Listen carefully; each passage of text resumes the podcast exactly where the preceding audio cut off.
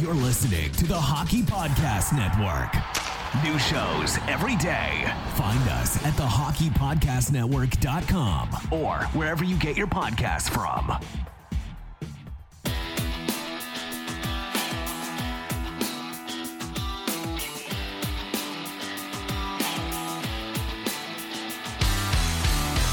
Welcome to your Canadiens Connection on Rocket Sports Radio. This premier hockey podcast, featured on allhabs.net, brings you the latest news, in depth analysis, and expert commentary about the NHL's most storied franchise, the Montreal Canadiens. Hosted by Rick Stevens and Michael Spinella.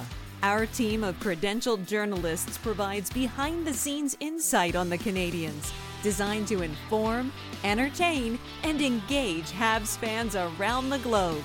We are proud to be the trusted source for all things Habs for more than a decade. This is the Canadiens Connection Podcast.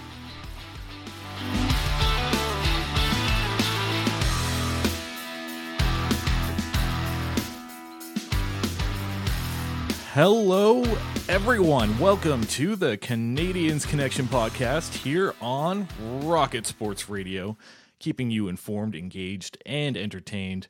My name is Michael Spinella, and I'll be your host for the next hour.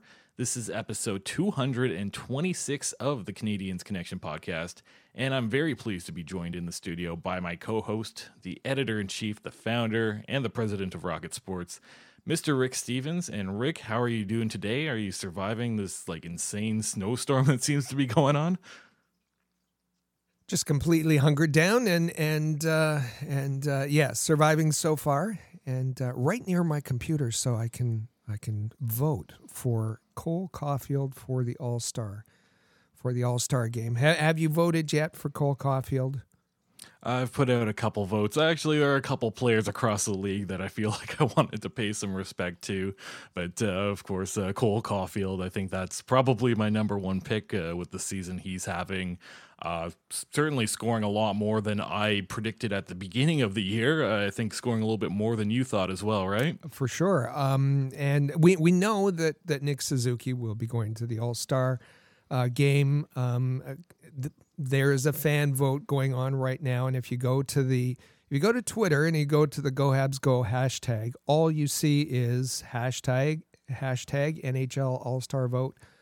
Cole Caufield and Habs fans trying to get him here. Now there's there's one here uh, that is voting for.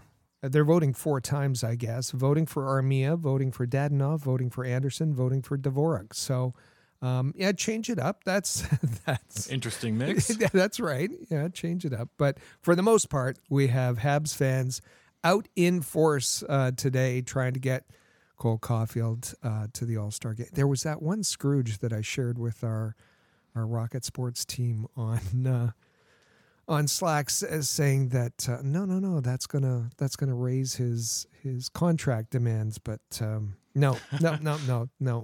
Don't be a Scrooge. Vote for Cole Caufield.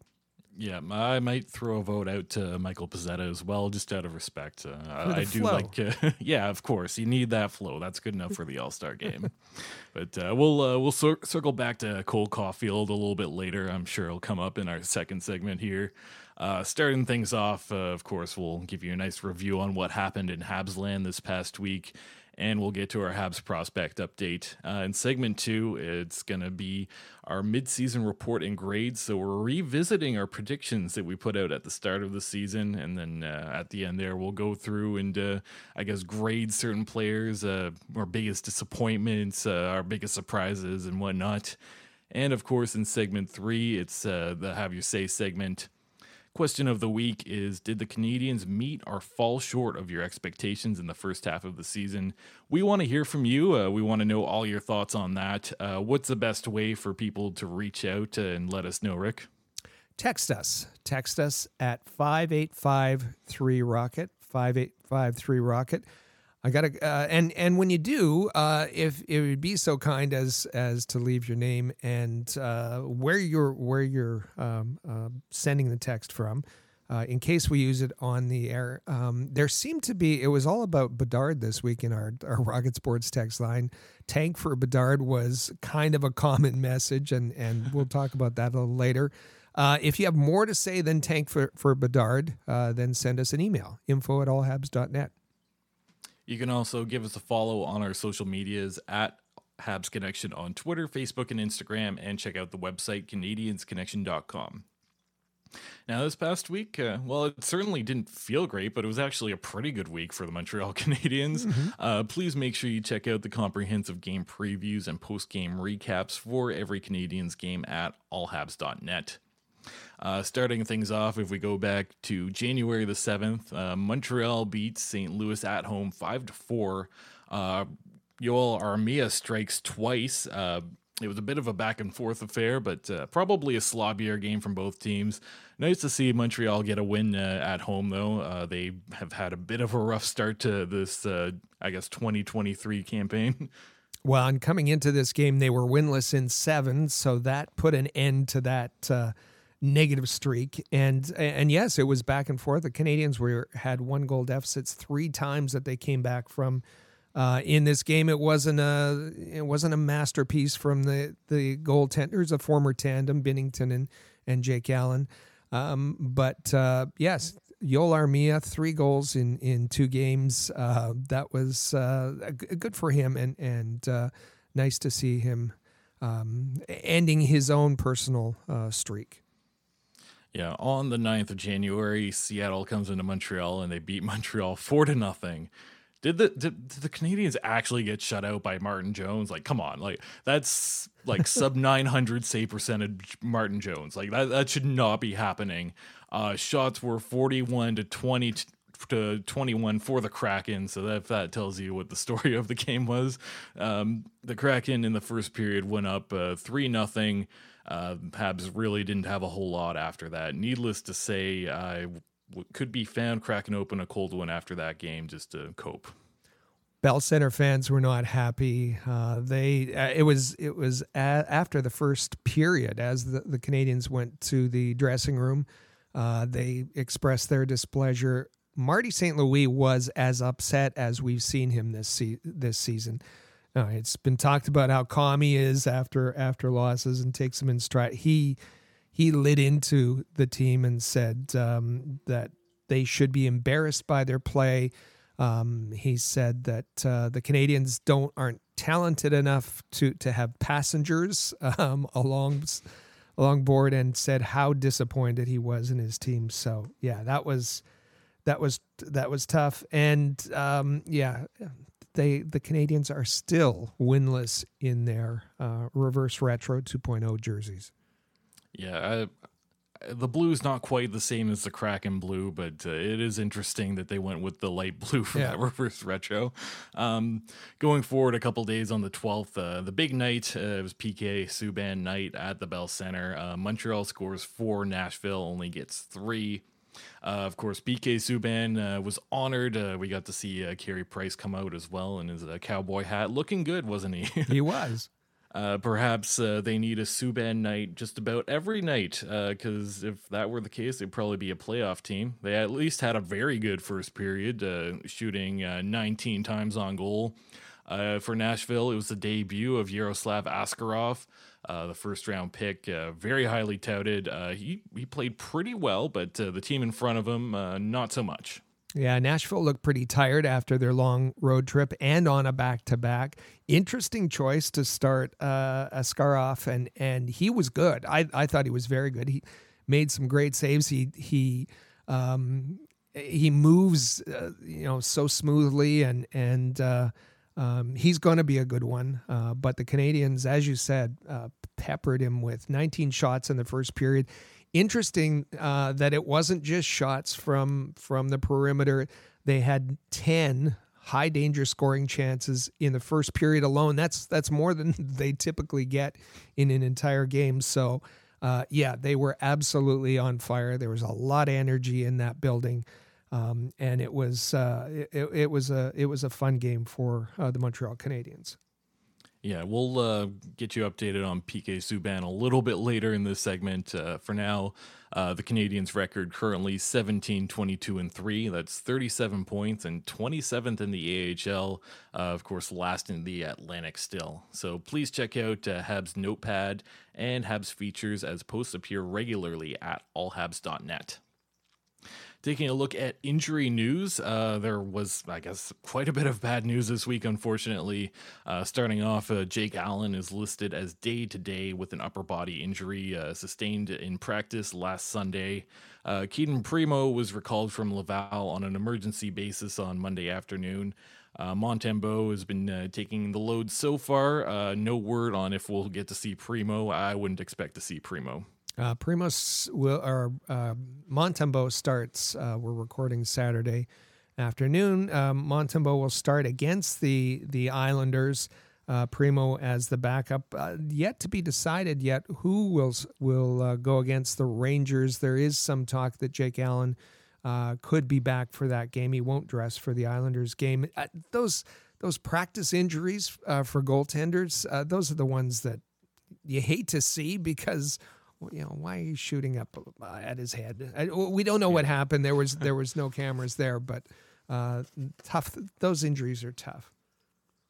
Yeah, the Canadiens announced that Brendan Gallagher uh, will be out a minimum of six weeks with a lower body injury. A uh, bit of a disappointing season for Gallagher uh, so far. Only nine points in 25 games. Uh, seems to be getting very injury prone lately. This is tough because um, we remember that that Brendan Gallagher uh, declared that he needed a full um, summer uh, to rehabilitate and and to take care of his body, uh, so he wouldn't be so injury prone uh, during training camp. Um, he said that this was the season of Brendan Gallagher. This is the the you know the return of Brendan Gallagher, and and he's he's uh, had nothing but injuries this season. Um, last week uh, on the podcast, we were reporting what the um, the Canadiens had said. They said he'd be out a minimum of two weeks. That's that changed uh, to six weeks um, with this lower body injury, and he was seen hobbling around uh, Brossard um, with a walking boot on his right foot. So not good news at all for Brendan Gallagher. Yeah, hopefully he gets uh, back at some point. Um, Montreal is certainly uh, missing a big piece of their leadership core there. Mm-hmm. Uh, the Canadiens made a little player swap uh, with Laval. Uh, they sent uh, forward Anthony Richard uh, down to the Laval Rocket on Tuesday. He put up two points in seven games. He actually looked pretty decent. I, I didn't have too many complaints with Anthony Richard's game, but they did recall Jesse Ylönen from the Laval Rocket on Wednesday so far he's looked pretty good. Uh, he seems like a guy that uh, can just kind of step in and look like an NHLer. Uh, we've been waiting a little while to see if he'd uh, have an opportunity, and uh, he seems to have that now. He played really well in in um, not very much ice time, only seven minutes of even strength ice time. Uh, had some time on the power play, got an assist. Um, Ylönen plays a an NHL style game. He's got size. Uh, he skates really well, really smoothly. He's got a terrific shot. Um, Anthony Anthony Richard is is a very good AHLer and and has has speed. Um, but uh, you know, at times uh, the game was a little much for him, particularly without the puck. Some bad penalties, and and he had been uh, a healthy scratch uh, several times. So um, they get there. The swap happens, and and uh, hopefully we get to see more from Ylönen. And uh, the final uh, injury update here: uh, Mike Matheson is skater, skating in a regular jersey in practice. Uh, Matheson has been injured for the better part of this season, uh, only getting into ten games so far. And when he came back uh, last time, he lasted one game and then was out again. Um, he's close. He's he's he he as far as we know, he won't play against the Islanders. Um, we don't have word yet about the Rangers, uh, but he's very close. Expect to see him soon. So now I think it's a good time to get to our Habs prospect report. This edition of the Rocket Report is brought to you by AHL.report, your premier source for the Laval Rocket, the AHL affiliate of the Montreal Canadiens. AHL.report is a proud member of the Rocket Sports Media Network. Kicking things off here on the prospect update, uh, we're going to take a look at Habs prospects from a whole bunch of different leagues, including AHL, ECHL, CHL, NCAA, and Europe. Uh, the first guy I wanted to talk about, uh, Lane Hutson. This guy uh, went to the World Juniors not too long ago with the Team USA. He came back with uh, a bronze medal. Uh, he's returned uh, to his team in the NCAA, uh, Boston University. In his past five games, he's had four assists and he's looked pretty good. Also a plus one. So I know there's a lot of hype uh, about Lane Hutson, and happy to see that he's still able to produce quite a bit. still leading the NCAA um, um, scoring race for Habs prospect is is Sean Farrell, uh, just two points more than than uh, Lane Hutson.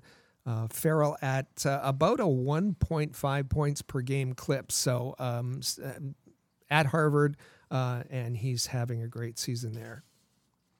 Moving uh, up north to the CHL, uh, taking a look at the Habs uh, prospect scoring race there. It is jo- Jared Davidson that seems to be uh, leading the way uh, with uh, 53 points, 21 goals, and 32 assists. But just behind him, also with 53 points, it is Riley Kidney, uh, recently traded uh, to the Gatineau Olympique. he's been uh, looking pretty good as well. Yeah, he's had a great week and and and lessened that gap. Well, there is no gap now. As you said, they're both tied at the top of, of uh, the CHL scoring list for Habs prospect with 53 points. Um, great for uh, Riley Kidney. Uh, Jared Davidson, um, maybe it's because we've been talking about him so much, finally seeing a little bit of, of uh, attention to him in, in the mainstream media. Um, what's amazing to me 53 points, but also a plus 24. Uh, yeah. and that's just one behind Joshua Roy. And and uh, uh, in in an article on uh, TVA Sport, there um, they did an interview with um, Jared Davidson, and he talked about um, how he used the time um, that he had. He he had extra time during the COVID breaks. Um, and he talked about uh, really just changing his game. Uh, you know, he has been passed over twice in the draft, and and uh, um, he was before the Canadiens uh, uh, selected him, and um, he decided to to just pull apart his game and and remake himself. First thing he did was spend a lot of time with goaltenders. Weird, is that weird? um, no, he wanted to find out how goaltenders read forwards. He wanted to find out how they they react, how they and and learned uh, everything about goaltending so he could exploit it and take advantage of it. Um, then he shot, uh, um, as he says, um, pucks in industrial strength quantities. Uh, he tirelessly worked on his his uh, shot and um, and his his skating, which needed to uh, improve. Um, and then uh, this this guy is amazing to me. He he hired a visual cognitive performance specialist. What is that? he trained his eyes to process information more quickly. So he could make better, quicker decision making, better reads, improve his vision. That's brilliant, absolutely brilliant, because we talk about vision, we talk about hockey IQ, and, and all of this is thought to be innate.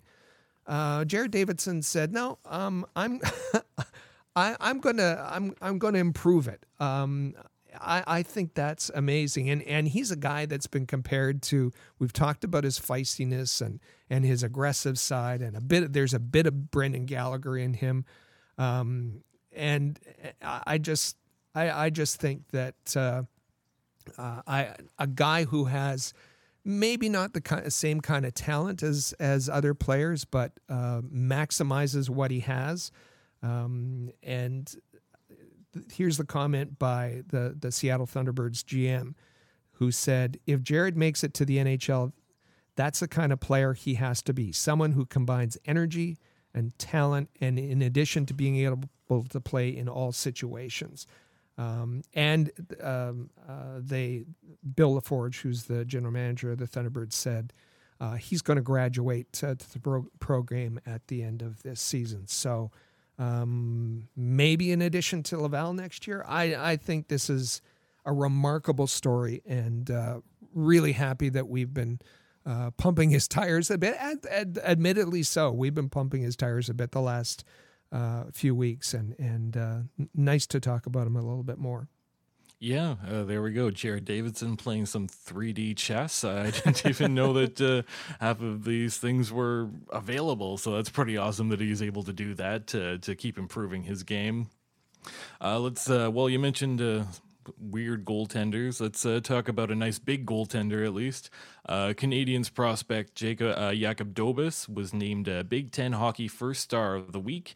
Uh, in his last five games, uh, he's managed to put up a 952 save percentage, and he's only uh, let in six goals. So big, big last little while for Jakub Dobes last weekend, and and and yes, uh, named the Big Ten uh, first star based on his weekend over the over that last weekend, he went had a zero point five goals against average and a 93 uh, 983 save percentage.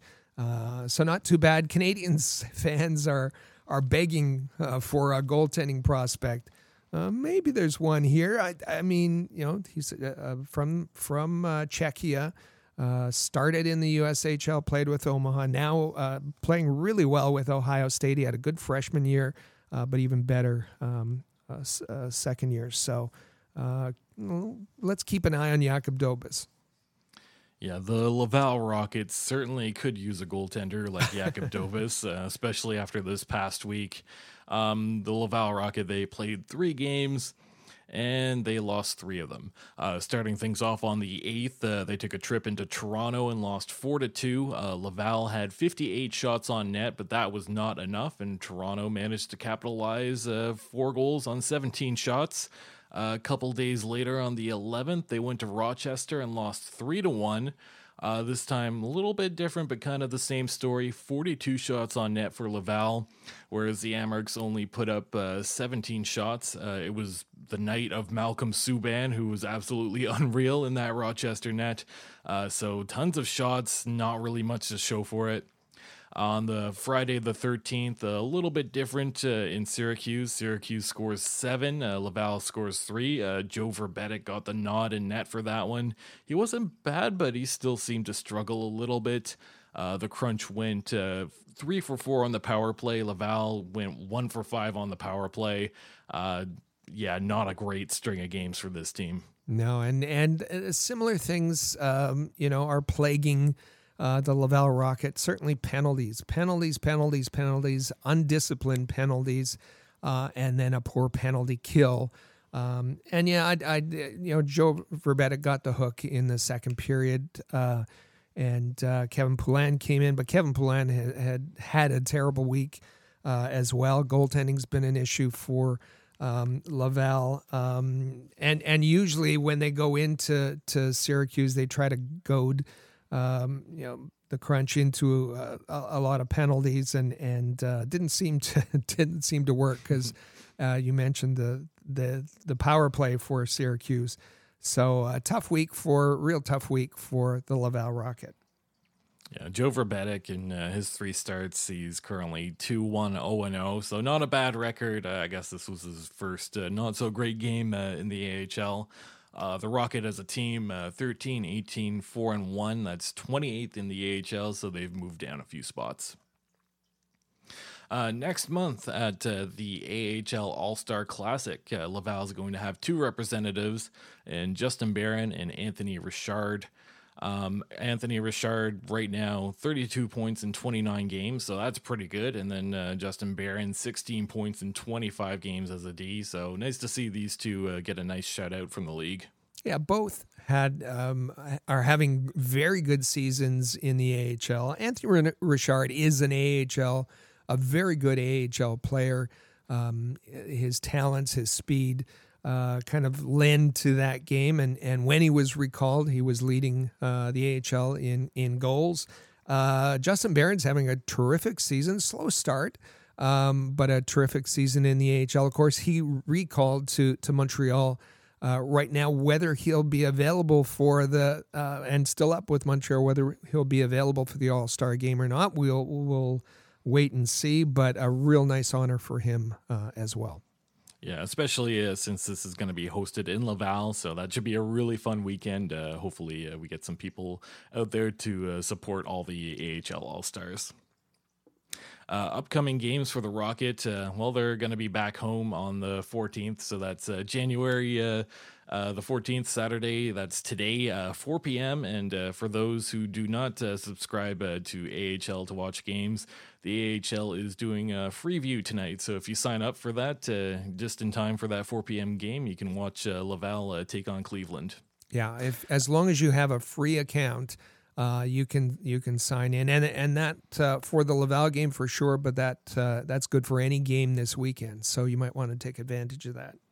Yeah, uh, Laval gets a little bit of a break in here. Their next uh, game after that won't be until the 18th of January, and they're going to head back to Rochester, see if they can get a nice rematch there. And uh, a couple days later, they're back at home hosting Hershey on the 20th. Uh, so, just uh, some news from the, I guess, specifically the OHL. Lots of crazy, insane trades. Uh, I I guess uh, some teams are loading up. Uh, other teams are loading up on the draft picks. Uh, first and foremost, uh, the Kingston Frontenacs traded their forward Shane Wright to the Windsor Spitfires in exchange for how many pieces is this, Rick? like ten pieces? What's going on here? I, I, have talked about it before. I I, I love a good um, junior hockey trade, and and we had a, a couple of them um, yes, some some uh, very good players um, and uh, seven draft picks uh, added to the pile uh, that that uh, the Kingston Frontenacs get in exchange for for Shane Wright. Of course, he uh, to the Windsor Spitfires. Spitfires having an excellent season and and making a playoff push. Uh, the Ottawa 67s acquire uh, defenseman pa- Pavel Mintyukov from the Saginaw Spirit, Spirit in exchange for nine draft picks. Um, Pavel Mintyukov, of course, a former 10th overall pick by the Ducks. So that's another crazy trade with all sorts of pieces involved. Saginaw gets um, 2024 third round picks, 2025 second round picks, 2026 second round and fourth round. They, they get a whole pile of draft picks uh, from 2024 to 2026 um, in exchange for Mintyukov, who's a tremendous uh, Anaheim prospect. Um, he's having a tremendous season. Yeah, I feel like we could sit down and read off all the draft picks, but no one's going to be able to keep track anyway. No, no, no. So they they just they acquired a lot of futures. We'll say that. Absolutely. Um, uh, the Canadiens connection here. Uh, Canadiens prospect Vinzenz Rohrer was stretchered off the ice and sent to the hospital on Wednesday night. Uh, he took a hip check uh, in uh, Kingston. Uh, didn't look very good uh, when he went to the hospital. They were saying that he was talking and he was all right, uh, but he did get released. that was, if you were watching, it was awful. Check, he, he went head over heels. He landed on the back of his neck. There was a seizure on the ice, and it awful. Um, but um, yes, was able to move his extremities, talking um, released from hospital, resting at home. His return is indefinite, and and uh, again, that 67s team um, is is having a great season, and and Vinzenz Rohrer has been uh, a big part of that. So hopefully he'll be back um, in time for their playoff run. Uh, looking forward to the future, uh, the NHL draft obviously coming up. Uh, the NHL Central Scouting put out their midterm rankings of North American skaters. And no surprise here, Connor Bedard leading the way at number one, uh, Adam Fantilli number two, Will Smith number three. A uh, load of really great prospects along there, but of course, uh, the one everyone is excited about is, of course, uh, Connor Bedard. Connor Bedard's uh, number one on the North American skaters list. Uh, Leo Carlsson on the international skaters list, number one, playing in Sweden. Um, and and now uh, you know Canadiens fans are going to be looking at this list and and saying, oh well, um, who can we get with you know at pick number four or number six or number, you know, trying to project where the the Canadiens are going to uh, select the. The difficult thing here is if you think that the Canadiens need, and and certainly uh, Jeff Gorton does, a um, number one elite puck moving defenseman who can um, you know man the power play. There isn't a defenseman um, in the top ten uh, of the North American skating skater rankings. You know what's not also in the top ten is any player from the Q. Um, completely missing a, a, couple from from uh, the WHL three. In fact, uh, the the uh, U.S. Uh, development program is in here, uh, and and the NCAA. Uh, so um, the Q uh, do better. we want to see more players uh, from the Q in there. Goaltenders. Remember the World Juniors, and everybody said, "Oh, you got you have to draft this player, you have to sign this player, you have to get this player." Uh, North American goalies, um, number 25 on the list, playing in Seattle, Thomas Milic. Can- Team Canada's goaltender. Uh, not very highly ranked. And why is that? Well, it's his size, obviously, and the Canadiens have not taken a goaltender under six three for some time. Number four on the North American goaltending list.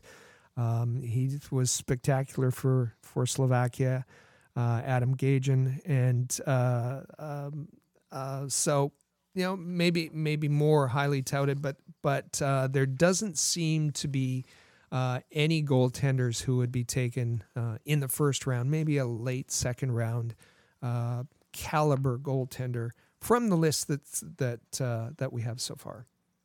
Yeah, so not only are we going to be paying attention to what that uh, first uh, Habs draft pick is going to be, they also own Florida's pick, if you, mm-hmm. in case you forgot. Uh, so they could realistically come out of this next draft with the two picks in the top he- top ten. So I guess pick your two favorite players in that top ten, and uh, let's see what happens. So a line of Bedard and Fantilli is that is that what's going That's, ex- exactly, exactly, what I'm going to say. uh, so be sure to read all the content at ahl.report. Also, listen to and subscribe to the Press Zone. That comes out every Tuesday, hosted by Amy Johnson, Patrick Williams, and Rick Stevens.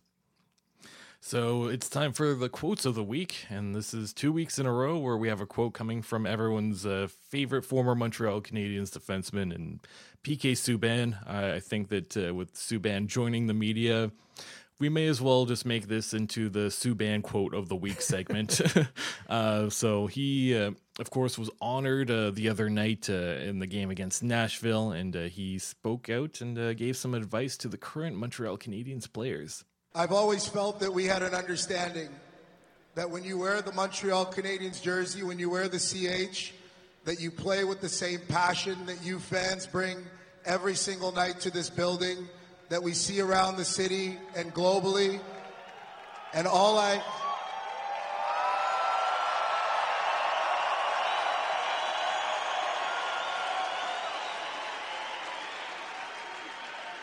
All I wanted to do every time I put that jersey on is play with that passion. And I hope that's a message to the current players and players that are going to put on the jersey in the future that these guys will love you no matter what if you leave it all on the ice. So leave it on the ice every night.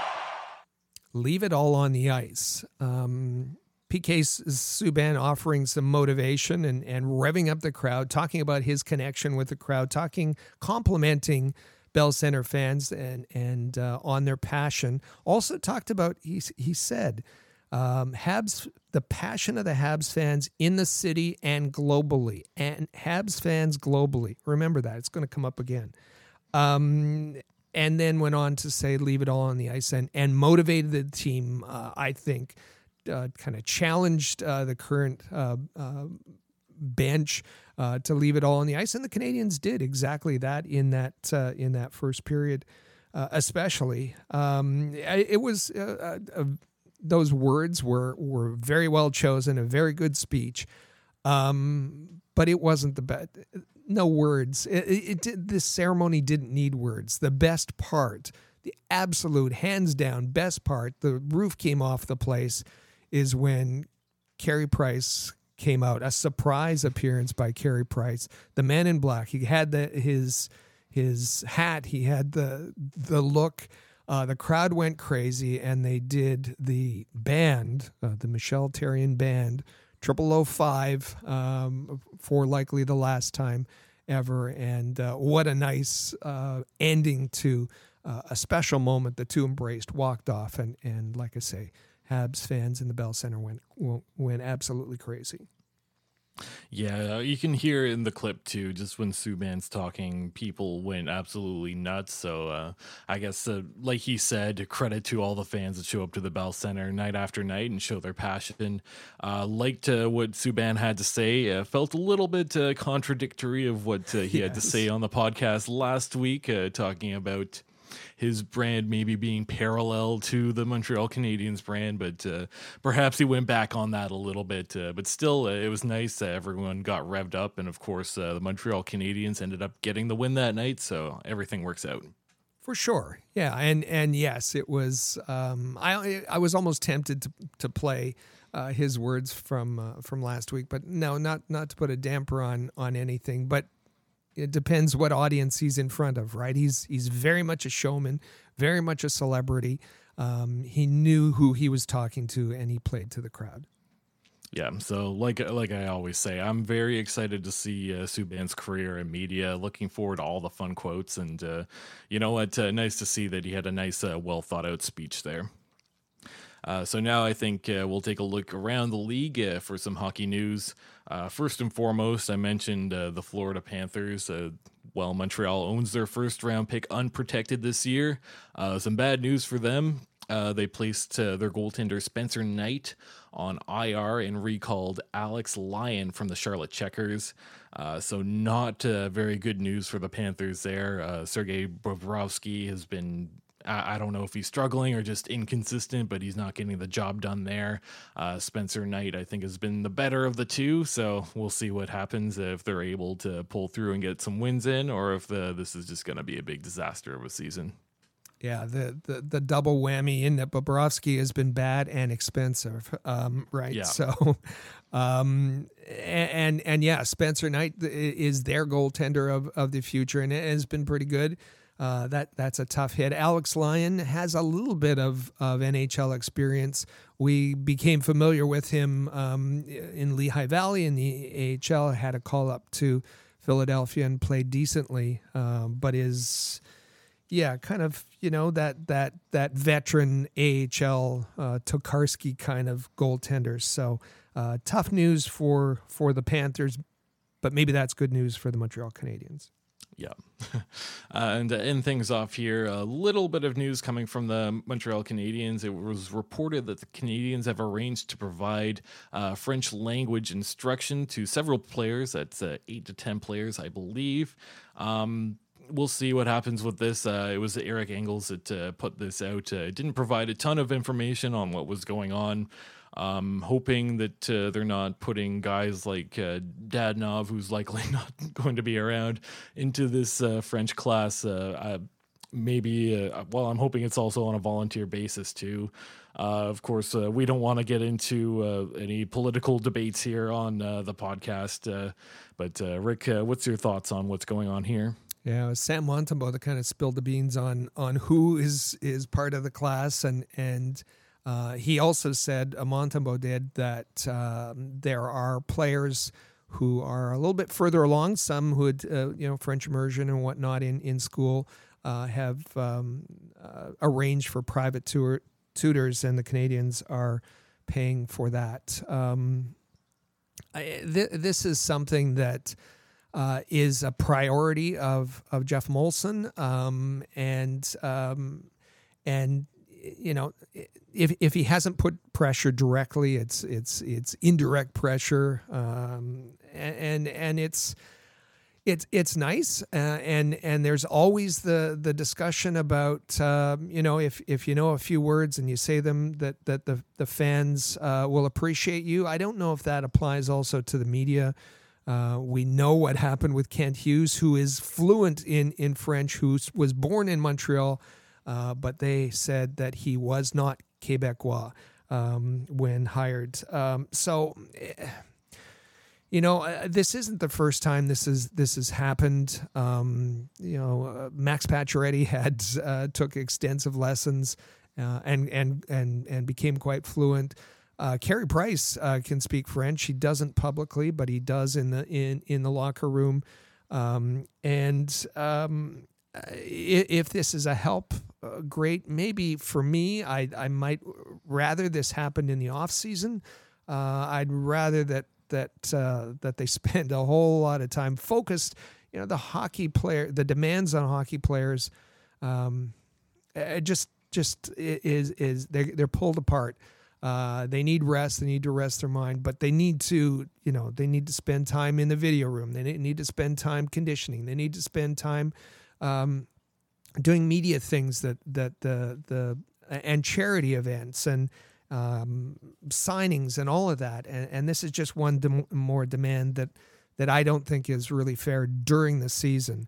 Um, Geoff Molson on a recent podcast uh, said uh, this is really important for him uh, because his uh, the the Canadiens fans are more than eighty percent French. Um, now, if you know the fan base, if you know uh, statistics, if you know that's just that's just a bald faced lie. That's just false. Um, however, I, the only way you can can manipulate that number is if you if you only focus on fans within the province of Quebec, and then maybe that's that comes closer to the number Geoff Molson has in in mind, and and that's that's the problem I think for Geoff Molson is that he doesn't. We know we have we have Canadiens fans all over North America. We see the numbers. We see where you're coming from we we we get contacted by Habs fans in South America and Australia and, and Europe and uh, Asia, uh, and they don't exist to Geoff Molson. And so Geoff Molson listened to the words of PK Subban. Your Canadiens fans are global. He said the word globally. Uh, they're global, um, and and I would pay I would pay a little bit more attention to that. Again, as you said, not to get political, um, and I don't think I, don't think I am. I'm just trying to broaden the view of of the Canadiens' management.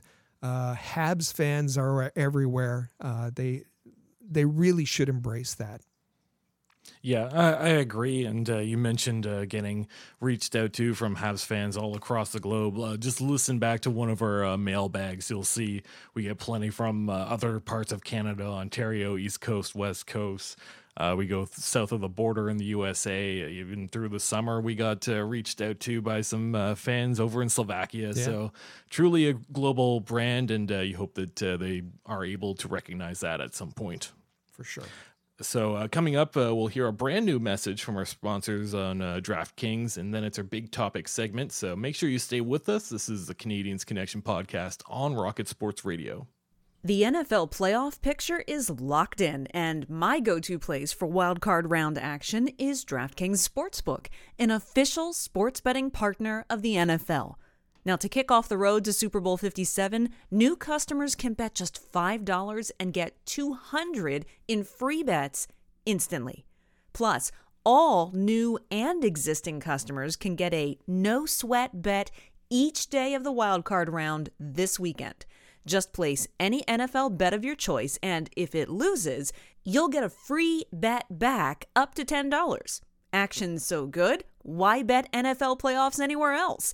I really enjoy particularly same game parlays with DraftKings Sportsbook, you know, gonna rack up either a, a list of, of just money line which which teams are gonna win uh, each Sunday or who's gonna be an anytime touchdown score. Love that kind of action on DraftKings Sportsbook. So download the DraftKings Sportsbook app and use code THPN. New customers can bet $5 on the NFL and get 200 in free bets instantly only at DraftKings Sportsbook with code THPN. Minimum age and eligibility restrictions apply. See show notes for details.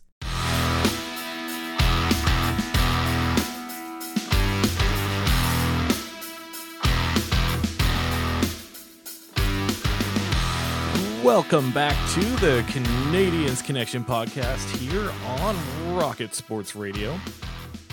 I'm Michael Spinella, and you can find me on Twitter at the Spinella. With me in the studio is our president and founder of Rocket Sports, Mr. Rick Stevens. You can give him a follow at All Habs on Twitter. And you can also follow at Habs Connection on Twitter, Facebook, and Instagram. Plus, check out the website CanadiensConnection.com. Just a reminder here to subscribe to the Canadiens Connection podcast in the player on your favorite podcast app and never miss a single episode. So, this is the midway point in the season. Uh, this past week, the Montreal Canadiens did reach 41 games out of 82. Uh, we're going to take a look back at some of our predictions that uh, we put out in, uh, I guess, early October, just before the regular season began, to see if uh, everything's holding true or if we're way off base. Um, then uh, later in the segment, uh, we'll, I guess, give some grades out. Uh, that's going to be a fun part as well. Uh, Rick, uh, right now, Montreal Canadiens, bottom of the Atlantic. Uh, after 42 games, they currently have 17 wins and 37 points. at the midway point at 41 games, it was 16 wins and 37 points. So, what what are you thinking about this team so far? Well, I, I think that um, I, I think Habs fans were were pretty impressed with uh, with the the start of the Montreal Canadiens uh, season. Um, I think that um, some were very surprised, and and so much so that there started to be whispers of playoffs, playoffs, playoffs, um, yep. and and and yes, the the the reset was over. Uh, we got our first round pick. Forget about uh, the the 2023 draft. Uh, let's go for the playoffs. And and I think some you know we kept cautioning uh, throughout. We kept cautioning that that there was there was going to be some um, retraction, and the, the Canadiens would would where we where we predicted they would would end up in the bottom five, and I, I think that um, uh, well, there was that seven game winless streak, uh, and that they have regressed and and uh, are now finding themselves um, in that uh, in that range, and and that was that was absolutely expected. Um, uh, you know, it's it's it's maybe disappointing for for some of the uh, fans that that well, wanted to be part of the playoff picture, but uh, I think that was kind of unrealistic. Um, interesting thing, um, it was RDS, I believe, uh, that put out a, a, a 41 game picture for Dom Ducharme and for Marty St. Louis. Um, that uh, after 41 games in the 2022 uh, 2022 2023 season, uh, Marty St. Louis' team had 35 points, as you said, record 16, 22, and 3. Um, Dom Ducharme, uh, just 23 uh, points and only eight wins. Um, the goals against almost identical 154 156 bad goaling bad goaltending uh, last season bad goaltending this season and and remember that that uh, uh, it started out that that some people were praising Allen and Montembeault for their start, but but it's that's changed too. Where the Canadiens are better uh, this season than last is in in goal scoring, which surprises us a little. Uh, just 89 goals last year uh, after the 41 game mark, 109 uh, this year. Um, so it's it's uh, a bit of an uh, improvement, but it's not a stark improvement. Not like I think uh, some were expecting. Um, you know, the, the the Marty versus Dom kind of comparisons uh, to play out. Um, it, it's it's where they are is is is is is I think we had a good sense of it in our uh, analysis uh, before the season started but there's been some surprises too. Yeah, you mentioned uh, the amount of offense that Montreal's been able to get this season compared to last season. I think we could attribute most of that to one player. We'll certainly circle back to that for sure. Um, you messaged me the other day at the midway point in the season, and uh, it looked like Montreal was on pace for what was it, seventy points? Mm-hmm. So yeah, yeah, thirty-five points after forty-one games. Yeah, so uh, I, I guess uh, maybe the Montreal Canadiens' great start was uh, maybe a little bit overhyped uh, compared to what was actually going on. I, I think I can admit that now. Uh, you mentioned the last little while has been a coming down to earth. I, I, do agree with that quite a bit. But uh, let's uh, go back and uh, revisit some bold predictions that uh, you and I put out uh, with Amy Johnson uh, just before the season started. Um, those predictions were on Canadiens Connection podcast episode 112 that came out on October the 8th. And well, at the midpoint, let's see how things are holding up. And do we regret any of the answers we put in? So I'll start things off here. Uh, the quest, well, the first question uh, was who will lead the Montreal Canadiens in points this season, and it looks like uh, we were very right about this. All three of us, uh, you, me, and Amy, all put out to Nick Suzuki. As it stands, Nick Suzuki does lead the way uh, with 35 points, but one point behind him with 34 is a Cole Caufield. And that's probably um, you know, at one point, uh, Suzuki had a bigger lead over Caufield, but uh, has Nick Suzuki's been in a bit of a slump um, for uh, several games, and uh, certainly uh, d- during that seven-game winless uh, streak, and so that gap has closed. But yes, we were we were correct there. That and and these these weren't predictions for the midpoint; they were for the end of the season, and I, I think that all of us were on track there to have Suzuki as the points leader this season. Yeah, so certainly holding true, but uh, there is a possibility that uh, Suzuki and Caufield do flip flop before the end of the year. So keep an eye on that one. Uh, the next question uh, that we uh, asked, and this is a little bit more interesting uh, Will Cole Caufield score more or less than 38 goals this season? So, Rick, you said less. I also said less. Amy Johnson said more. Uh, right now, uh, it looks like Cole Caufield, after 42 games, he has 25 goals. Um, I believe I said uh, he'd probably score in the high 20s, low 30s. I think it's fair to say that uh, with uh, uh, half the season still to go, I'm probably not going to be right about that one. I personally just did not realize that he was going to be probably the only player that was going to score goals. the Habs offense is basically Cole Caufield at this point. Uh, I mentioned, uh, well, you and I both mentioned uh, to start the segment there that uh, Montreal seems to be scoring a lot more than they did last year. Well, I think the difference is literally that Cole Caufield is scoring right now. No, yes, that's that's that's the difference because when you look at after 41 games, um, the Canadiens goals for 29th in in in the NHL. Their power play last 32nd. So they're terrible. It's just that they were more terrible last year and Cole Caufield wasn't scoring.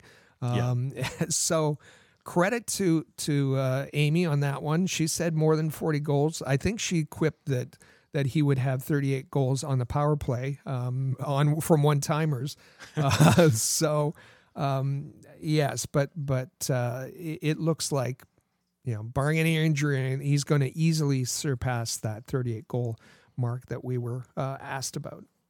Yeah, it seems like a lot of the times too. It's not like he's just scoring the one goal in a game. It seems like he's potting two per game at this point. Yeah.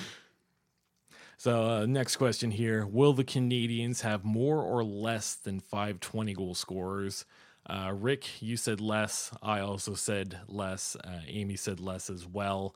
Uh, personally, I predicted that there would be three Caufield, Suzuki, and Anderson. Uh, Rick, what is your thought?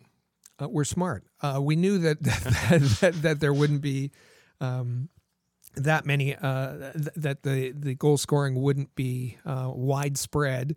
I I don't think we we thought it was going to be as restrictive as as it turned out to be. Um, yeah. but um, yes, we didn't we didn't expect that there would be more than four. Uh, sorry, um, five uh, 20 goal scores. Yeah, so obviously at the midpoint, we we don't know officially what it's going to be at. Uh, right now, we have one confirmed that's over 20 goals, and that's uh, Caufield. Uh, just behind Caufield in the scoring race, uh, Nick Suzuki, 15 goals, Josh Anderson, 11 goals, Kirby Dach with seven. So I'm thinking Suzuki probably gets to that 20 mark. Uh, Josh Anderson certainly has the opportunity to. Um, do you think that uh, it'll still be three, or what three are you predicting? Most. Yeah. Okay. Yeah. Sounds good. I'm right there with you. I'm holding strong. Uh, hopefully, Anderson can uh, heat up a little bit here. but uh, speaking of scoring, uh, will Juraj Slafkovsky tally more or less than 35 points in the NHL this season. It was a clean sweep of less between all three of us. Uh, right now, Slafkovsky, 10 points in 37 games.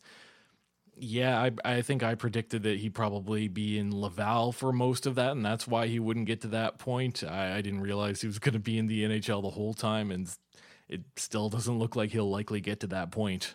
Yeah, his his line is uh, his projections uh, f- uh, for the end of the season are eight goals, twelve assists for twenty points, and a minus twenty five. So much less than, uh, and and we were right uh, across the board there, as you said. Yeah. Uh, looking at our center depth, uh, this this was actually a very fascinating question for me. Uh, the question is, which center will lead the team in face-off winning percentage? And uh, well, Rick, you said Dvorak. I said Suzuki. Amy said uh, Kirby Dach. So we got a different answer from everybody.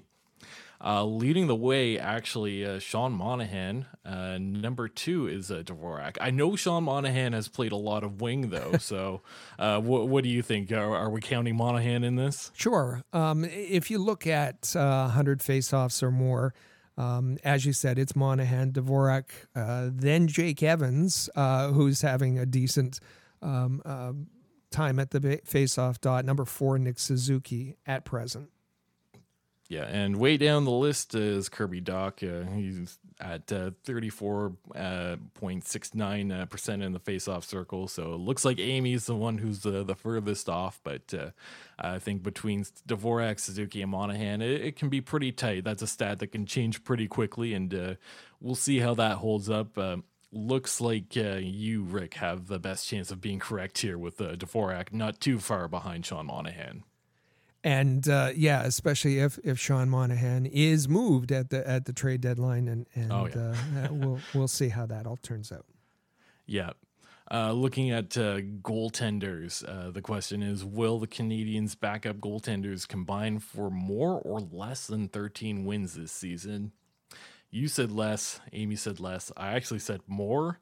I think at the time we were expecting that we might have seen Cayden Primeau at this point. Uh, so far, the backup is just solely uh, Samuel Montembeault. He's gotten into 15 games and he has seven wins. So we're right uh, kind of on the cusp here. Uh, with Jake Allen being out uh, for I'm not sure how long, it seems like Montembeault is the one getting the nod for most of the way here. Uh, it is possible that uh, Montembeault gets to 13 and maybe a little bit more. I remember when uh, we made this question, I wanted to say exactly 13, but we had to go more or less. I, I ended up going more. Um, what do you think about uh, Sam Montembeault maybe getting to 13 wins? Yeah, at the 41 game mark, his record was six, six, and two. Uh, so if you double that, um, that would be 12 wins uh, to the end of the season, just below. But um, because of, of Jake Allen and his injury, maybe he gets more starts in the second half and that would uh, I, I think it's going to be close. I think it's going to be just below just above or maybe as you wanted uh, exactly 13 yeah exactly. Uh, looking at uh, our young defensemen i think one of the big stories from this past season is uh, montreal's rookie uh, defensemen and how well they have played. Coming into the season we didn't have too much of an idea of who might be on the team and who might be sticking around long term.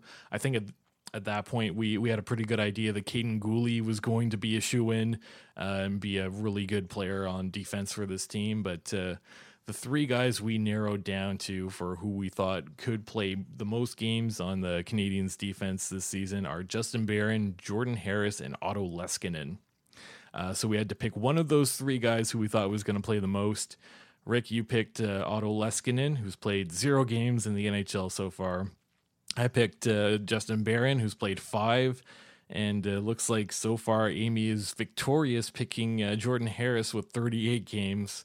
I get the feeling that this is going to be the trend going forward. I don't think there's any way that uh, Barron or Leskinen will uh, catch up to Harris. Yeah, no, not at all. And and remember, the situation was very different. Um, we were this was a prediction uh, prior to the season starting. Um, and Amy walked into, joined us for this session and walked into the studio with breaking news that the Canadiens yep. had just picked up Jonathan Kovacevic.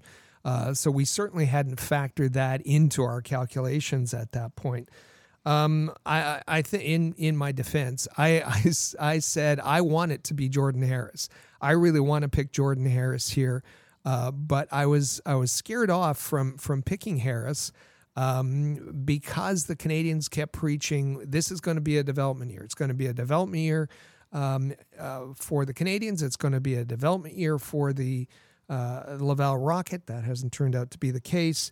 Um, and so we wondered if if if following that that that Harris and, and Barron were going to spend a great deal of time in in Laval. Um, that that hasn't been the case. It hasn't been a, a season uh, solely devoted to um, uh, development at, at the NHL level and and not at all at, at the AHL level. So. Um, yeah, but but kudos to, to Amy for uh, selecting Harris there. Yeah, with uh, Barron, uh, for whatever reason at that point uh, in time, I, I preferred Barron over Harris, but uh, maybe I have to eat my words a little bit here as uh, Jordan Harris has been absolutely spectacular at the NHL level, and uh, it seems like Barron has benefited quite a bit from some time in the AHL. Yeah. Uh, our next question actually very interesting and uh, well unfortunately looking hindsight's 2020 right with this one uh, the question is will michael pezzetta or arber xhekaj lead the canadiens in penalty minutes this season um, you and Amy both picked Xhekaj. I went with Pezzetta. I, I honestly, I thought Xhekaj was destined to spend most of the time in the AHL. Uh, you mentioned uh, that the Canadiens were preaching that this was going to be a development season. I I thought that uh, Xhekaj would be a good candidate to, you know, refine his game a little bit. That's not uh, been the case. He's been in the NHL the whole way. And currently, he leads uh, the team with 72 penalty minutes. And uh, Michael Pezzetta, who has at times been a healthy scratch, uh, they've not wanted to put him on waivers and send him down to Laval because uh, they're worried that he might get picked up. so he spent a decent amount of time up in the press box he only has uh, 23 penalty minutes, so uh, it looks like uh, you and Amy are running away with that victory on uh, picking Arber Xhekaj to have the most penalty minutes. Well, and we kind of said a, a, a, there was a sub question there with uh, 85 penalty minutes. It looks like he's going to easily uh, eclipse that with 72 already.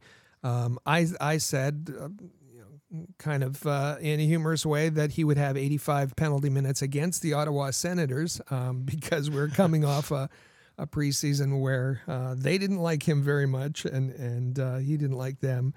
Um, and I said at the time that um, you know whoever whoever won that, I, I thought it was going to be Xhekaj, but uh, whoever won that, that Chris Wideman would be in second place and Chris Wideman yep. is in second place. Um, yep, you're right. uh, he has 59 penalty minutes in 27 games. Um, if you go by penalty minute per time on uh, versus time on ice, uh, Chris Wideman is running away with it. Uh, 15 minutes in penalties uh, per minute time on ice. He's he, it's not even close. Um, it's it it it's it's kind of funny, but um, yes, Arber Xhekaj uh, is is going to be the penalty minute king uh, at the end of this season. Yeah, it was one of those things where a month into the season, I think I would have liked to have gone back and changed what I said, but uh, yeah, it was a lit- it was a legitimate discussion at the time whether or not Arber Xhekaj was going to be in the NHL. I I personally was surprised that it, he was able to stick around and find a role. So and play and be able to play. Um, yeah, you know, not just not just be racking up penalty minutes, not just be fighting uh, but able to play. And he's done that, and he should get credit for that too. For sure. Uh, one of the, I guess, more recent uh, big topics uh, going around in Habsland is uh, the trade deadline. And the question we asked at the time was who will be traded at the trade deadline, just straight up. Uh, so, Rick, you said Dadonov, Armia, and Monahan. I said Dadonov, Hoffman, and Monahan, and Anderson. Amy said Hoffman, Gallagher, Drouin, obviously we don't know at this point uh, how this is going to go. I think first and foremost, uh, Dadonov does not look like a tradable asset. I would be shocked if there's a team out there that has any interest in uh, trading for Evgeny Dadonov. He has had an absolutely horrible season. He's not been scoring. Uh, looks kind of disinter- disinterested. Doesn't really look like he wants to be in Montreal. So I think that one's a bit of a write off. And I But, think uh, I think Pierre LeBrun confirmed that in in a tweet or, or in a podcast saying uh, that he's contacted uh, eight teams uh, that are expected to be buyers at the trade deadline and asked them specifically about Evgeny uh, Dadonov, and they had no interest. Um, so I think I, I think that confirms that uh, that that uh, he's un- oh, we were hopeful, um, Yeah. but he's unlikely to be traded.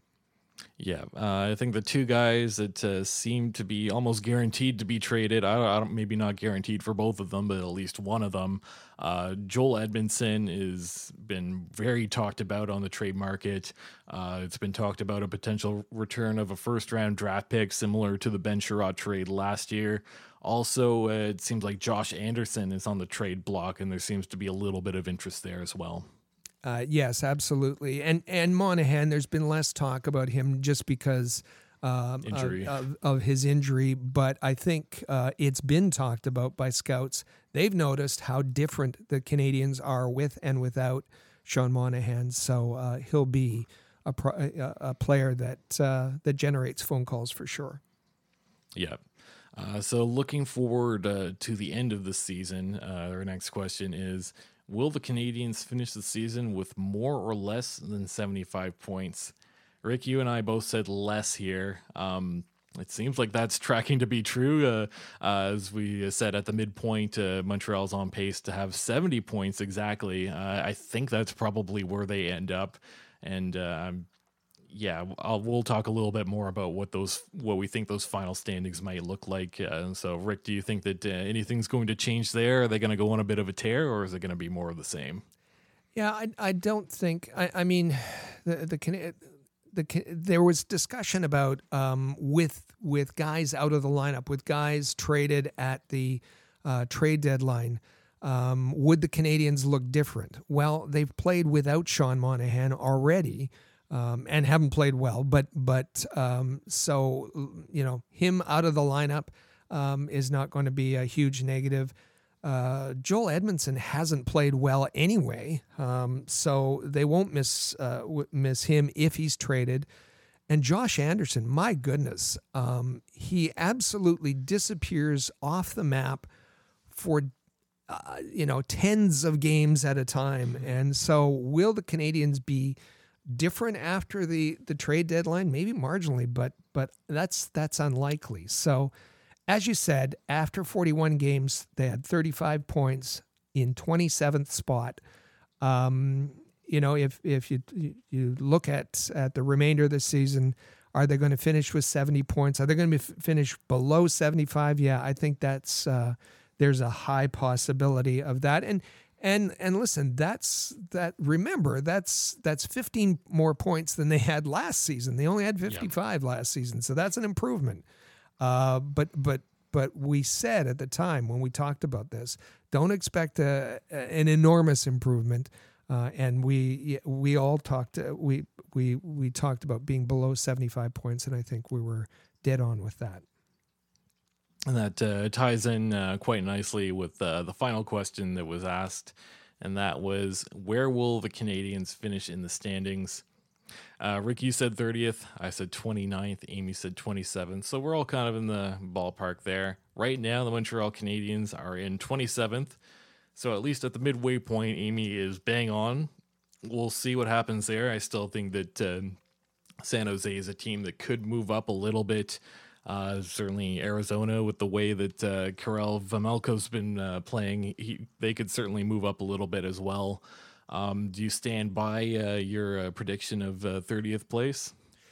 Um, well, and I thought that that Chicago and Arizona were were guaranteed to be below um, Yeah. the Canadiens, and and uh, and yes, I, I I believe that. I didn't expect Anaheim to be as bad as they are. They're really bad. I didn't expect Columbus to be as bad as they are. So.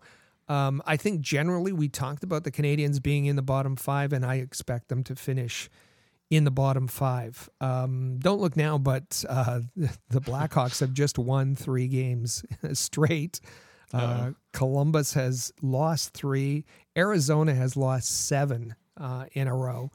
Um, so yes, um, as you said, at, well at at the um, 41 game mark, they were uh, the Canadiens were 27th, um, and uh, but we also have to keep an eye on the Florida uh, Panthers, who are surprisingly um, not doing well either.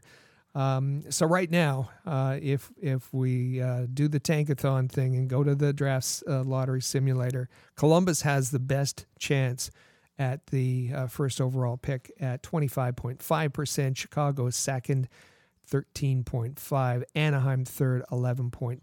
Canadiens at 7.5 with their uh, Florida pick uh, at 5%. So uh, I think I think we were um, we were all um, um, you know in the ballpark, and certainly Amy was dead on with her 27th um, uh, prediction right there.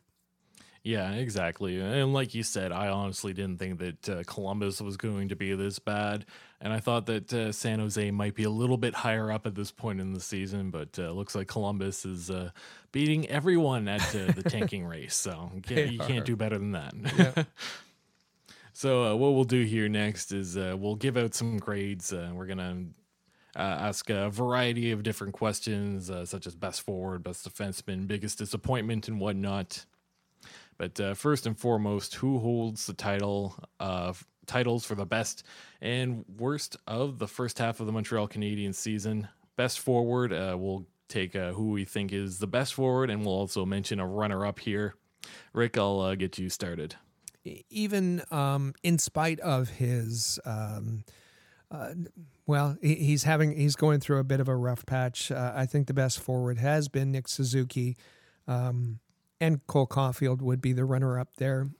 Cole Caufield, kind of one dimensional, um, but hmm. in a good way, uh, and he's he's scoring goals, and the Canadiens need his goal scoring. So as far as best forwards, um, I, I, didn't I didn't debate over this one very much. Um, I I picked uh, uh, Nick Suzuki and Cole Caufield. Yeah, I have the exact same thing. Uh, Nick Suzuki one, Caufield the runner up. Uh, Suzuki right now has the most points. He's their captain. I, I, think that he'll probably get out of this slump sooner rather than later. And then, of course, uh, the runner up is uh, Caufield. I think this could uh, end up swapping towards the end of the season, but like you mentioned, uh, Caufield, he's the guy who scores goals, a little bit one dimensional, so that might uh, be a little bit extra in Nick Suzuki's favor. Right.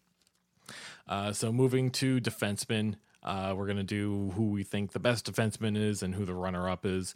I'll start on this one. Uh, for my best defenseman, uh, I put Kaiden. Uh, I went with the rookie. Um, I think prior to injury, the best uh, defenseman on the team, definitely the most consistent. Uh, I think extra points for being a rookie on this team and uh, still faring off that well.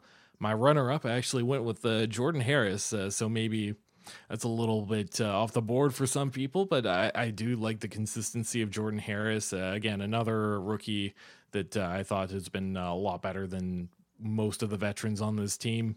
Uh, seems to fare pretty well, holds his own, and uh, yeah. So Guhle one, uh, Harris two. Well, great minds think alike. Because I also have I have Kaiden Guhle as uh, the Canadiens' best defenseman. Uh, you know, for those who want to take a simplistic approach and look at points, he's putting he has been putting up the points and and the best scoring defenseman. Uh, but it's more than that, and I think I think um, you know the the the the amount of minutes that he puts in, um, and when he got injured, the way the Canadiens spoke about him from the head coach on down, and particularly uh, the the veteran defensemen spoke about how much they were going to miss uh, Kaiden Guhle, how much they were going to miss his minutes, how much they were going to miss his leadership, um, and and that to me uh, and and uh, since well, I know we're going to be talking about how to properly pronounce names in in the next segment. it, it is uh, Kaiden Guhle. Uh, it's Kaiden Guhle.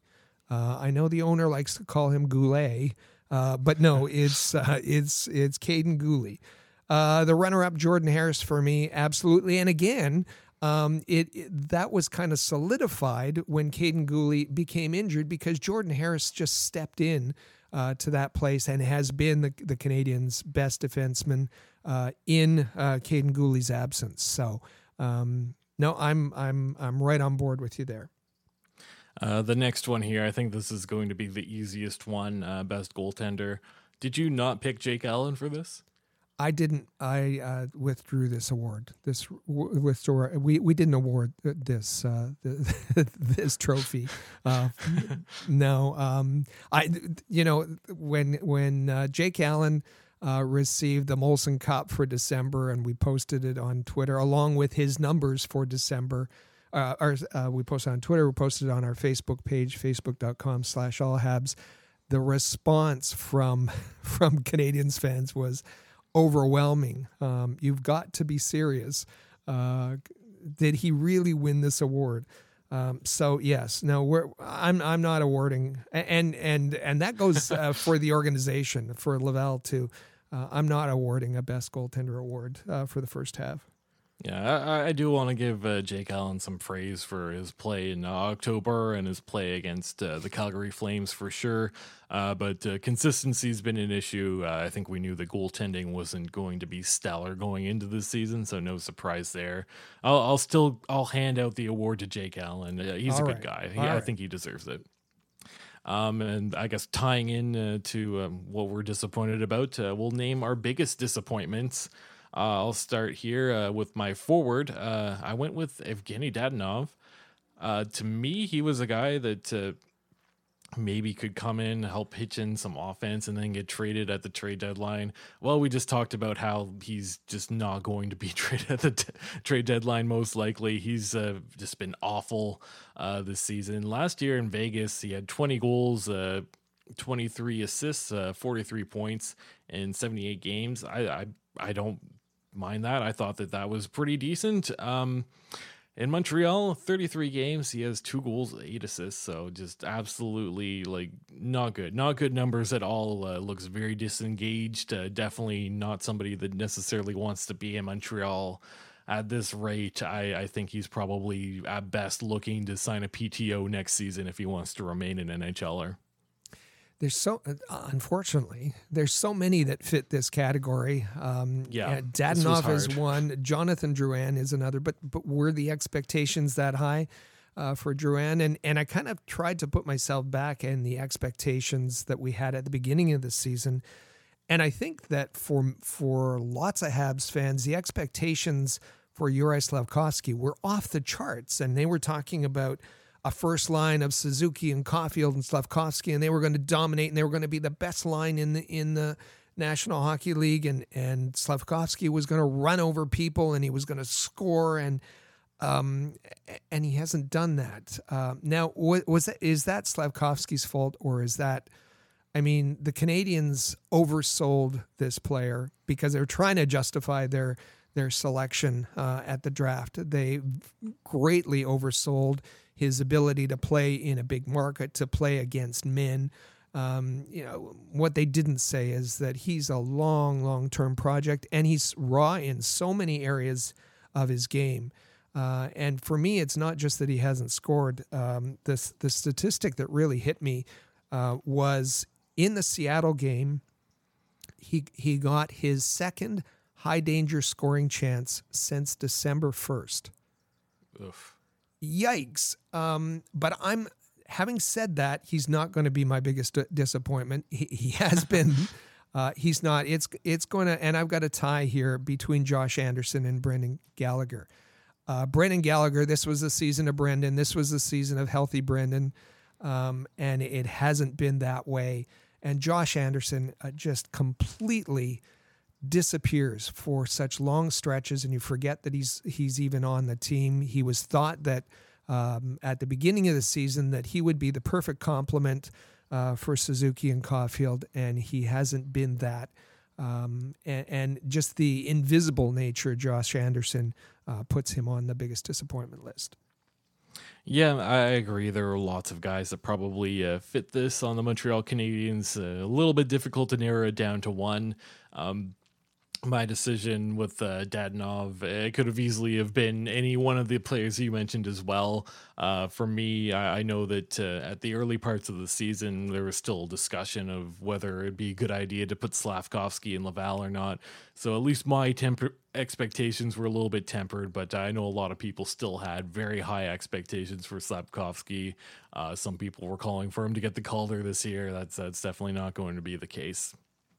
Uh, so speaking of uh, disappointments, and there were a lot of other guys that could have put in this area too. Uh, biggest def- disappointment in defense. I went with Chris Wideman. I have to give an honorable mention to uh, Mike Matheson. I think you could probably put Joel Edmundson in that uh, category as well. But I went with the Chris Wideman. Uh, last season, he seemed like uh, a decent puck moving guy, a nice reclamation project for the Montreal Canadiens. Uh, he was able to contribute a little bit on the power play, uh, contribute offensively. This season, no, yet to score his first goal, only four assists. Uh, he's been a healthy scratch at times, uh, does not really seem to have a role in this lineup. Uh, so Chris Wideman is my biggest de- uh, disappointment in defense. Yeah, I had it a tie here as well uh, between uh, a couple of names you've already mentioned, Joel Edmundson and Mike Matheson. Joel Edmundson, um, you know, said it wasn't going to be the same kind of season where where he missed uh, the opening. It turns out he missed a lot of games at at uh, um, the opening of the season, and when he came into the lineup.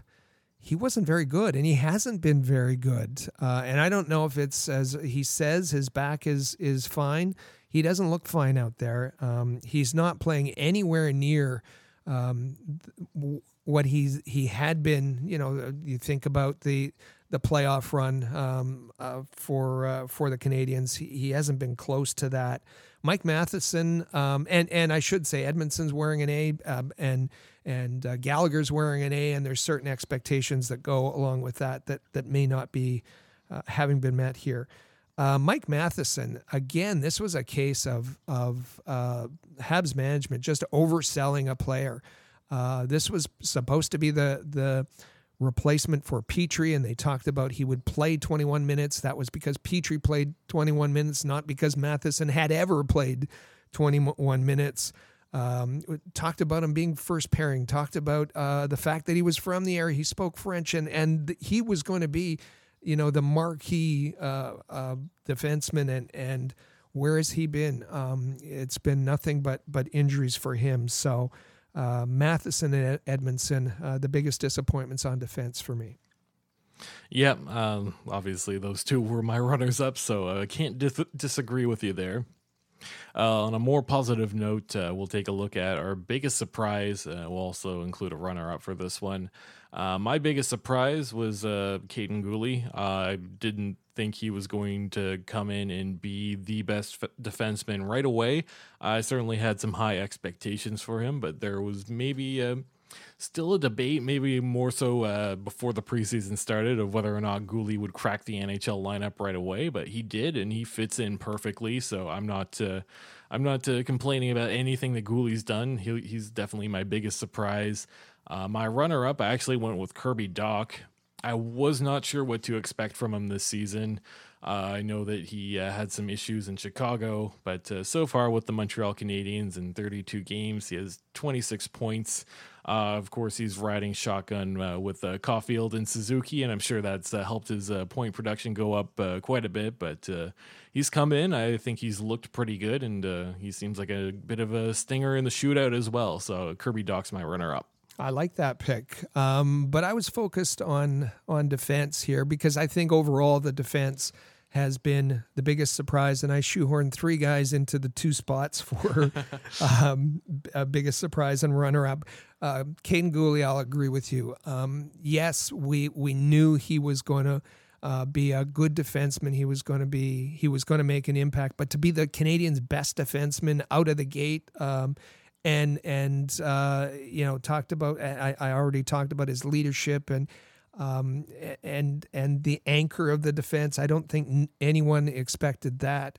Uh, Jordan Harris, um, uh, you know, there was some question uh, for, from all of us whether he was going to be in Montreal or Laval, and he's been absolutely absolutely tremendous. And and Arber Xhekaj It wasn't that uh, there was any question about his toughness, but could he play? Could he play in the NHL? Um, and and and could he play well enough that he wasn't uh, often a, a, healthy scratch? And and so uh, for those two spots, I have uh, Guhle, Harris, and Xhekaj. Yeah, not bad. Uh, I like those two picks. um, I guess uh, keeping along with some positivity, uh, the next uh, one is best uh, decision by management this season.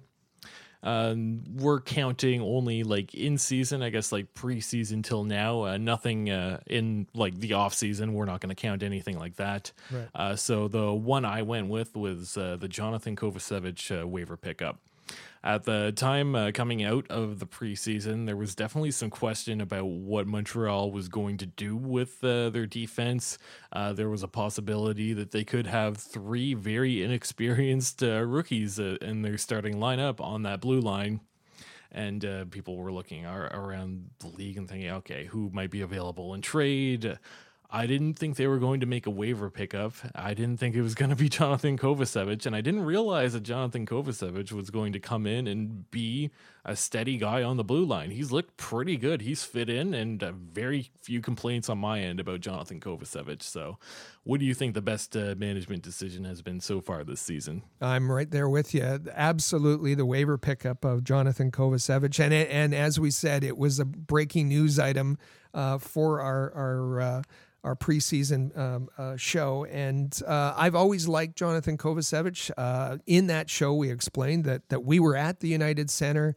Uh, when he was picked in the third round by the Winnipeg Jets, uh, we ran into him by by accident outside the, and had a, a chat with him. A very um, a nice young man, um, has size, um, uh, can move the puck.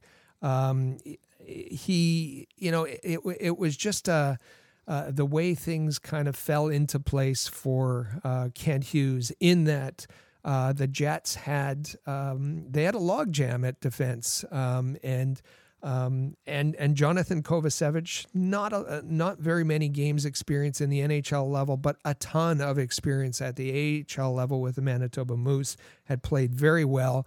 Um, had some scoring touch as well. Uh, put up some points there for for Manitoba and uh, and he's come in and um, uh, the other bonus is that he plays on the right side remember our discussions about yep. who's going to be moved who's going to be playing out of position uh, he's played on the on the right and and uh, with Jordan Harris for the most part and the two of them have been uh, terrific together uh, so on the note of management decisions, we'll I guess take a little negative approach to it. the next question is, what was the worst management decision so far this season?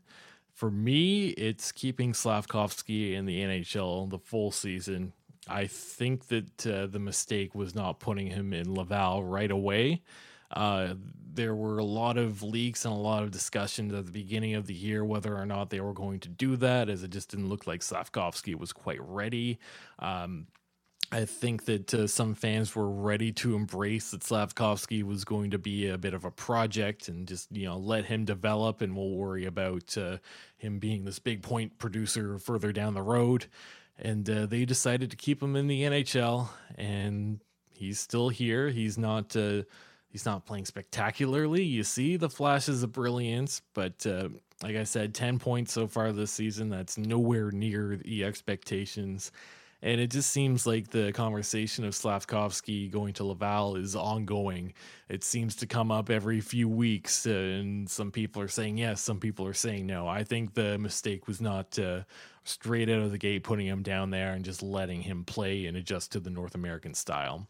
Uh, so, Rick, uh, what do you think the worst management decision was this season? Yeah, I th- I I had that on my list too. Um, I, I I I understand why the Montreal why Kent Hughes may not have wanted him there to start the season um, because it might have looked bad for them. They they were considering the optics, I'm sure, and they wanted their first round pick to be in the opening night lineup. I get that.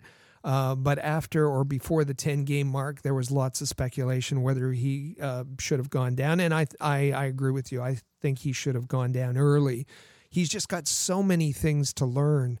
Um, you know, we, we and and and it's it's difficult to watch some nights. He looks so uh, absolutely lost. Um, he's taken a number of big hits. Um, he, he that that he seems uh, that he's not expecting. Um, he's not using his his size or his ability, his possession ability. He's he's not scoring. He's not um, creating uh, chances even.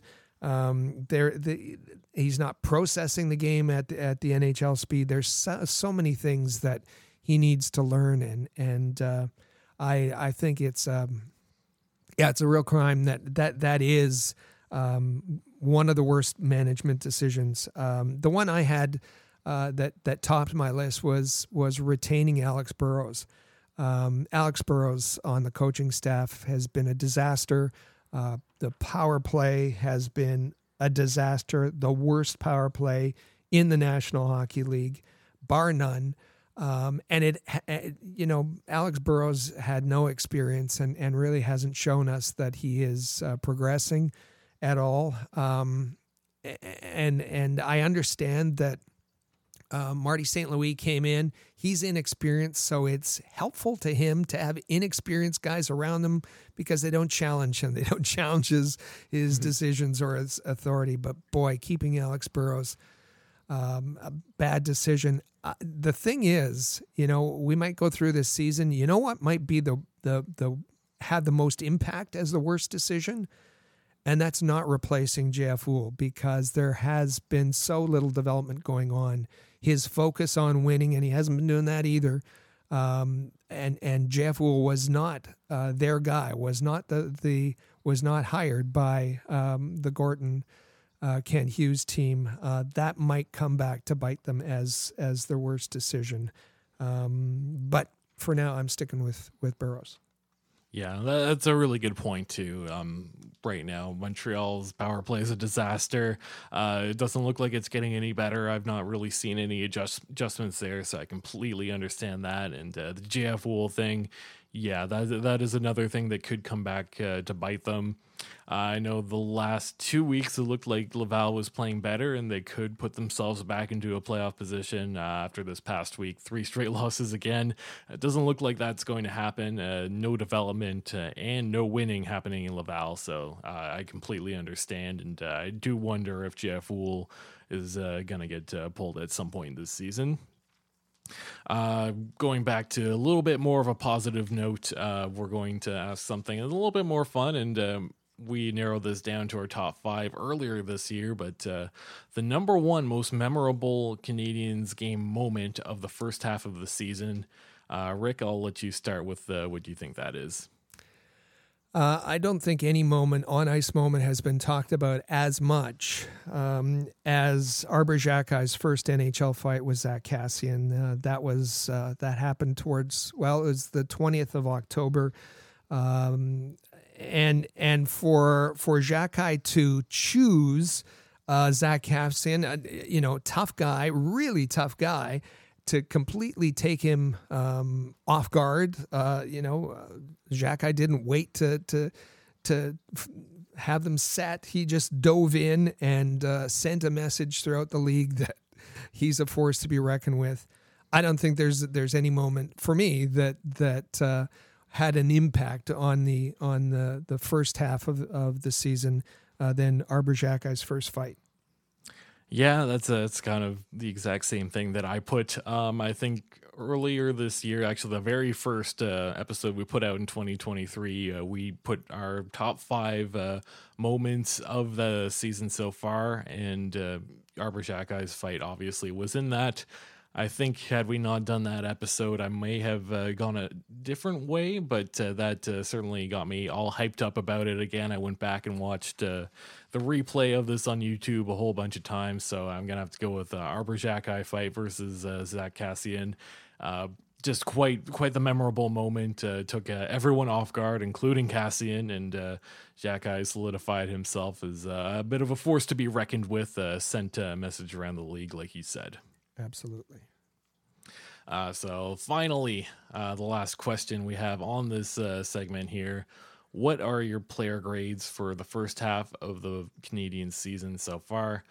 Um, I gave them a C plus. Uh, started strong, kind of went down a little bit. Uh, they were quite hyped up uh, compared to what I think that they were able to do, and then now I think they're more what I predicted they were going to be at the beginning of the season, which is bottom of the Atlantic uh, within uh, that uh, I guess tanking for Bedard.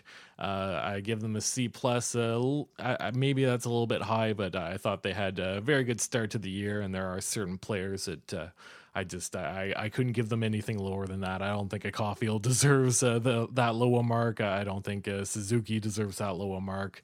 Um, right now, yeah, I think C plus is gonna be a good one for them. And we turn it over to you. We turn it over to our listeners, and we want to hear from you. Text us 5853 Rockets, send us an email, info at allhabs.net. Uh, and if you want to grade any of the players individually, if you want to grade the team, uh, if you want to choose any of the categories and disagree with us and offer your own, uh, we really want to hear from you. Uh, we're these segments we we do for you, and and we really um, love getting uh, your opinions and and and your views. And uh, uh, so send us an email, uh, send us a text, or reach out to us on social media. Of course. And uh, coming up uh, is going to be the Have Your Say segment. but for now, here we'll take our final break. stay with us. You are listening to Canadiens Connection podcast on Rocket Sports Radio. The Canadiens Connection is proud to be a partner of Rocket Sports Media, digital media publishers of sports and entertainment websites. Their mission is to build a worldwide network of sports fans who are informed, engaged, entertained, and connected. Learn more about RSM, its team, and its portfolio of brands at rocketsportsmedia.com. I bet you enjoy sporting your best Habs jerseys, dressing up your kids and pets in the cutest Habs gear, and showing off your decked out hockey cave or fanning. Well, don't just show your friends, show your Habs. The team at All Habs wants you to boast your finest pictures for our global network of Montreal Canadiens fans. Include the hashtag ShowYourHabs when posting your fan photos on Twitter, Facebook, or Instagram. Then log on to showyourhabs.com to see your entries, along with photos and posts from Habs fans all over the world. A proud member of the Rocket Sports Media Network. If you're a business owner looking for the perfect platform to reach a targeted audience of customers, Rocket Sports Media is the solution. Our global hockey community provides unmatched social media reach to an attentive demographic of sports and entertainment fans. We can provide visibility to your company, helping you to engage and leverage this prime group of potential clientele. In addition, we also offer sponsorship opportunities for fan events and featured areas of website content, giving you name and logo recognition.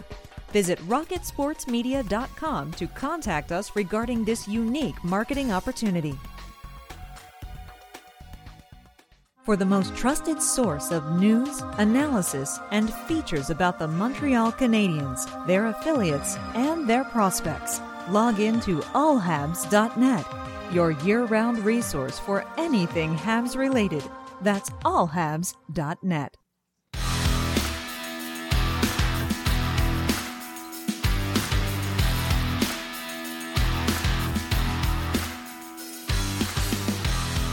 Welcome back to episode 226 of the Canadiens Connection podcast here on Rocket Sports Radio. You can follow at Habs Connection on Twitter, Facebook, and Instagram. Plus, check out the website CanadiensConnection.com. Also, just a reminder, you can text us anytime via the Rocket Sports text line. That's 5853 Rocket, 5853 Rocket. Uh, so make sure you re- when you reach out to you give us uh, your first name and where you're from. Uh, that way we know who's texting us, and, uh, when we read it on air, we'll give you a nice shout out as well. Uh, so it was fun to go back and look uh, at our early season predictions to see how things were tracking so far. nice to see that we are tracking right on some of those. Not so nice to see that Amy was very right on certain ones, but you know what? We'll see how the season plays out here. Well, it was it was very fun. We'll we'll have Amy on at the end of the season to review those, and and certainly is something we'll do again next season. Yeah, but uh, helping you stay up to date on the Montreal Canadiens uh, throughout the rest of this season and uh, throughout the entire year, actually, is uh, the Rocket Sports team. Uh, please make sure you check out uh, All Habs magazine at allhabs.net. Weekly, you'll find uh, Chris G's Habs notepad. He'll keep you up to date on everything uh, newsworthy uh, from the Montreal Canadiens organization. Also, this past week, uh, Rocket Sports contributor Gustav put out uh, an interesting feature. Uh, it's entitled Setting Priorities. So it seems like this is uh, about development, isn't it, Rick? Well, it's one of his. It is, um, and and also one of his priorities is re- relates to Cole Caufield. He wants to see Cole Caufield sign. So it's it's an interesting article uh, talking about uh, the future of the Canadiens and and what they need to do over the next little while. And you'll want to you'll want to read it at allhabs.net. Also, make sure you subscribe to our YouTube channel. Just search at All Habs and you can find us there. Uh, weekly, the Habs Hockey Report comes out, hosted by Amy Johnson. Uh, that comes out in the midweek, uh, Thursday evening, and that gives you all, all your Habs updates and interesting topics. Uh, this past week uh, was an episode entitled You're Saying Jesse Ylönen's Name Wrong. I believe I said it right there, though. You did. Um, more often than not, I think uh, we hear Jesse Ylonen. No, that's not actually correct. Uh, Amy did an interview with uh, Jesse Ylönen uh, not too long ago. You can also find that uh, on the YouTube channel and listen to it. And uh, she found out the exact right way to pronounce that name. So tune in uh, and you get to check that out. Uh, she also uh, loves to interact with her viewers. So, like, leave a comment. Uh, she'll respond. She might even read it on air. And Rick, what do you like about the ho- the Habs hockey report? It's great. that that video is great, but there's lots of them on there that you'll want to see. And and go to YouTube.com, search for at all Habs, all one word, uh, and and you'll find uh, that you're saying Jesse Ylönen wrong, and you'll find a whole host of others that uh, won't take up a lot of your time, and uh, and you'll certainly enjoy. So make sure you hit that subscribe button, and you'll never miss a single episode. Also, make sure you hit the subscribe button on our Rocket Sports Radio podcasts. Uh, every Tuesday, the Press Zone comes out. You can find that at thepresszone.fm, uh, hosted by Amy, Patrick, and Rick. That's uh, your inside source on the Laval Rocket, AHL, anything Habs prospects. Uh, we talk a little bit about Habs prospects in this uh, podcast, but if you want to go into further detail and find out anything and everything about the Habs prospects, the Press Zone is the best place to do that. So make sure you, you're subscribed. Also, every Saturday, the Canadiens Connection podcast comes out. Uh, you can find that at CanadiensConnection.fm. Uh, we're here year round to give you all your Habs news and updates, uh, also interesting uh, topics of discussion. And uh, we also love to interact with our listeners too. So make sure you reach out to us if you have any comments uh, about the podcast. we'd love to hear from you. So now I think it's a good time to get to our Canadiens Connection question of the week. Did the Canadiens meet or fall, fall short of your expectations in the first half of the season? So let us know what your thoughts are there. Uh, are they better than you thought? Are they worse than you thought? We want to hear all about it. And uh, please make sure uh, when you do uh, reach out to us. Uh, you give us your first name and where you're from. That way, when we read it, we know who it's from, where you where you are, and uh, we might even read it out on air. You can text us anytime via the Rocket Sports text line. I'll say it again: five eight five three Rocket. If you want to hear, uh, if you want to let us know. And and let us know which which ones which ones met your ex uh, your expectations, which ones fell short, which ones exceeded your expectations. Um, and I know that that a, a, discussion on our Facebook page, facebook.com slash all Habs, uh, more than 50,000 Habs fans there discussing um, whether um, Jonathan Drouin has met expectations, particularly after his three secondary assists uh, that that folks have been talking about, and and uh, yeah, I don't think our um, our our Habs fans are too impressed with that accomplishment. Coming up uh, for the Montreal Canadiens, bit of a busy week uh, as it stands today, Saturday, January the 14th. Uh, Montreal is in New York to face the Islanders, so they get to see uh, Alexander Romanov. Uh, we'll see uh, if Romanov lands any big hits on Montreal Canadiens players, if Montreal Canadiens players land any big hits on him. So it should be a nice physical affair there. Uh, tomorrow on the 15th of January, uh, Montreal uh, goes to visit the New York Rangers. So that's uh, Jeff Gorton's former team. So that should be pretty interesting as well. And I've just Uh, mentioned uh, heads up there, and and and you'll know this if if you go to allhabs.net and and read our game previews because we'll we'll give you the heads up. But it is a 5 p.m. start tomorrow at Madison Square Garden, so uh, just be aware. Sunday afternoon, almost a matinee. Um, it it clashes with the Minnesota Vikings game. How could they do that? Um, but but uh, an afternoon start uh, for Habs and Rangers. Uh, a couple days later, on January the 17th, uh, Winnipeg comes to Montreal. So that's uh, Johnathan Kovacevic's former team. So we'll get to see if he uh, can have some revenge on them. And ending the week on the 19th of January, uh, Florida comes into Montreal. Uh, Montreal's going to want to win that so that uh, the Florida draft pick ends up being a lot higher. So Kind of a uh, win-win, We right? do that, yeah. No matter Actually, yeah. Even if they lose, it means their draft pick's going to be higher. So Yeah. yeah, no, you can't lose that game no matter what. So I think for us, that's going to be a wrap today. Uh, thank you all for tuning in and listening. Uh, make sure you're subscribed to the Canadiens Connection podcast in the player uh, on your favorite podcast app, and uh, you can share on social media if you like what you heard. Enjoy your week, and we'll be back here next Saturday, January the 21st, for another great episode. Thank you all once again for listening to the Canadiens Connection podcast here on Rocket Sports Radio. Click subscribe so you never miss an episode of Canadiens Connection. Visit allhabs.net for breaking news about the Montreal Canadiens.